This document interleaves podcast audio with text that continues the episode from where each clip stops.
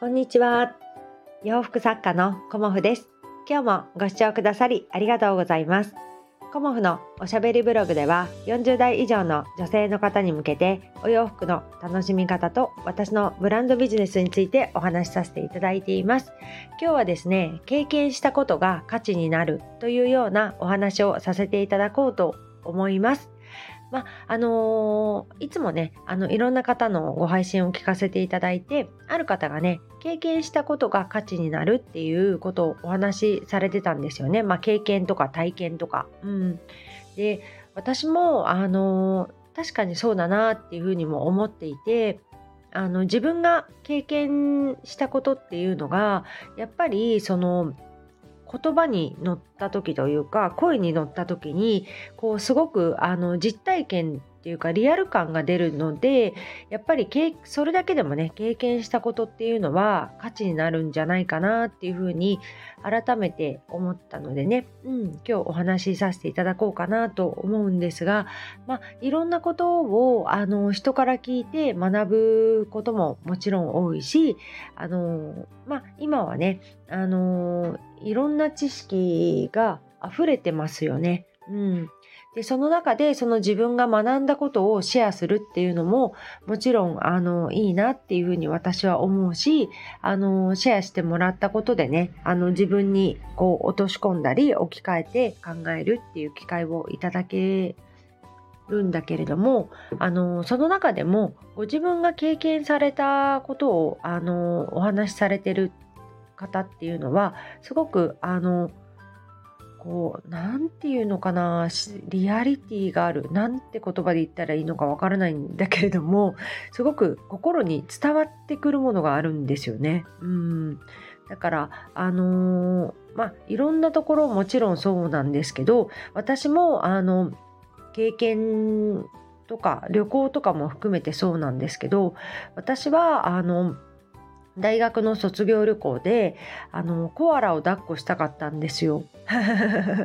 だからあのオーストラリアに行きました。みたいな、まあ、私はいつもどこかに行ってみたいとか誰かに会ってみたいっていうあの本当にシンプルな理由でその時はコアラに会ってみたかったっていうよりもコアラを抱っこしてみたかったっていうね。うん。あのー、それでオーストラリアを選んでいったりとか、あと新婚旅行でニューヨークに行ったんですけど、なんでニューヨークに行きたいかっていうと、一つは、あの、自由の女神を自分の目で見てみたかったっていうことが一つです。もう自由の女神といえばどういうものかっていうのは多分皆さんご存知だしこう想像できると思うんだけどあそこにあの船に乗ってねそこの島に行って自由の女神を自分の目で見てみたかったっていうのとあとはあの当時ね「あの巡り会えたら」っていう映画がすごく好きでエンパイアステートビルに登ってみたかったっていうのとあとはそのオードリー・ヘップバーンの「ティファニーで朝食を」っていう映画の中であのティファニーのね回転扉ありますよね。あそこに私もあの入ってみたい、うん、そういうふうにあのその婚約指輪も私ティファニーなんですけどティファニーにちょっと憧れてた時があって。であの実際そのティファニーのあのお店行ってその回転扉今あるのかちょっとわからないですけど当時ね私20代前半だったので新婚旅行でそこに行ってみたいとかね。うん。なんかこう自分の目で見てみたいっていう風に私すぐ思っちゃうんですよね。いろんなものを、うん、だから今回ね今年の冬も樹氷を見てみたいとかあの、お城も実際、まあ、今回岐阜城行ってきたりもしましたけど、そういうふうに思う気持ちが、やっぱり前から私は強かったのかなと思い、この、あの、仕事をするようになって、実際、あの、自分の足で行ってみたいっていうところが、やっぱりお仕事をさせていただくにあたり、やっぱり目で見たいっていうね、うん、あの23年前にもその草木染めをさせていただいた時もあの京都に行ってきましたし今回ね新しくあの1月1日から委託先があの常設となるんですよね。だからあのそのお店さんがね古民家カフェさんなんだけれども京都にねあのコモフのお洋服を置いていただけるっていうことになったのでそちらもね私はあの1月の初めに京都に行ってこようと思っています。はい。で、まあ、どんなところか、あの、見てみたいっていうのももちろんあるし、そこのオーナーさんに会ってみたいっていうふうに、あの、すごく思ってしまうんですよね。で、岐阜に行ったのも、もちろんそうだし、まあ、いろんなところに私が行くのは、まあ、あの立川の方であの高島屋さんに出させていただいた時も、まあ、立川はねそこまで遠くはないんだけれども結構かかったんですよねここから行く時はね。それでも行ってみたい。また千葉のね、あの、インバの家ギャラリーさんにも会ってみたいとか、まあ、そういうふうに、あの、自分で、その、人に会いに行くっていうことが、すごく価値を、があるっていうふうに私自身は思っているのでいろんなところにあの行ってみたいっていうこともそうだしもちろんあの経験するっていうことが体験するね、うん、あのすごく大きな価値になるなっていうふうにも私もあの感じてるんですよね。うん。で個展をやることってすごくあの本当に大変なんです こう見えて。今はねあの簡単そうにやってるようにもしかしたら見えてるかもしれません。はい。コモフ展やります。来てください。みたいな感じもちろんあると思うんですけどそういうあの個展を作り上げていくっていうことがあの実はすごく大変だったりします。はい、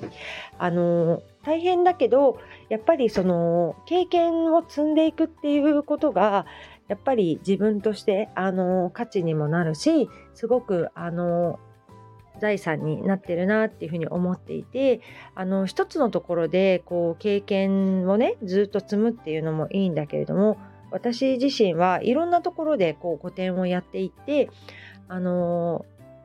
まあそうですねあの古典のプロフェッショナルに なれたらいいななんて思ったりもするんですよね。なんか私も古典やってみたいんですっていうようなあのこう作家さんにねああここをやった時はこんな感じだったよっていう風なそういうあのことをお伝えできる、うん、そんな作家にもなれるかもしれないなんて思いながらあのいろんなところで、はい、あの今は北鎌倉メインでさせていただいてますが来年はねあの鎌倉の方でもやることを自分の中では決めています。はい、でそこの違うギャラリーさんでじゃあコモフの世界観をどうやって出していくかとか、まあ、どんな感じのねあの展示会にしていくかとか、まあ、そういうことも含めねあの来年は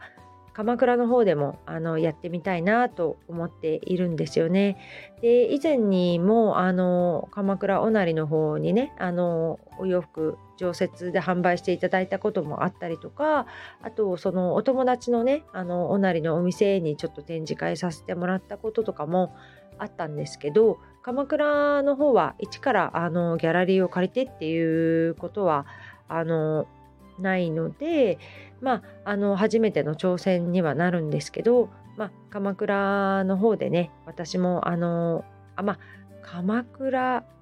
そうですね八幡宮の横の、あのギャラリーさん借りたことはあるんですけどちょっとねあのおなり方面とか由比ヶ浜通りの方はちょっとやったことがなかったので、まあ、そういうところも含めてまた私のねあの経験なんかもシェアさせていただけたらと思います。はい、何かをやるっていうことは本当に勇気がいるんだけれどもあのやっていくことに私はすごく楽しみを感じていてそれがあの自分への自信にもなっているし、まあ、見方を変えれば価値にもなっているのかなっていうのをあの改めて感じています。はい、いろんなところに行くってやっぱり面白くてあのー、ねでも毎回毎回あの自分が行けれないからあのコモフのお洋服がねいいなっていうふうに思っていただけるその関東だけじゃなくね関西の方にも向けて、えーと、大阪の、あの中崎町のアテックデイズさんとあと京都のねあのスタジオ養蚕っていうところで、あの常設としてあのいつ行ってもコモフのお洋服見れますよっていうような、まあ、定休日はありますけどもちろんね、あのそういう場所ができたっていうことが、あのとてもありがたいし京都のね方にも見ていただけるとかやっぱり大阪あの奈良の方にもとかねあの見ていただけるその拠点っていうかなコモフのその基地ができたことはとっても嬉しいなと思っているのでこれからね私もあのもっともっといろんなことをね経験させていただこうかなと思っています。まあね関西そこから先ね、九州とかそういうところにもコモフのお洋服をねあの取り扱ってくださる方がいたらねそれはとても嬉しいことですし、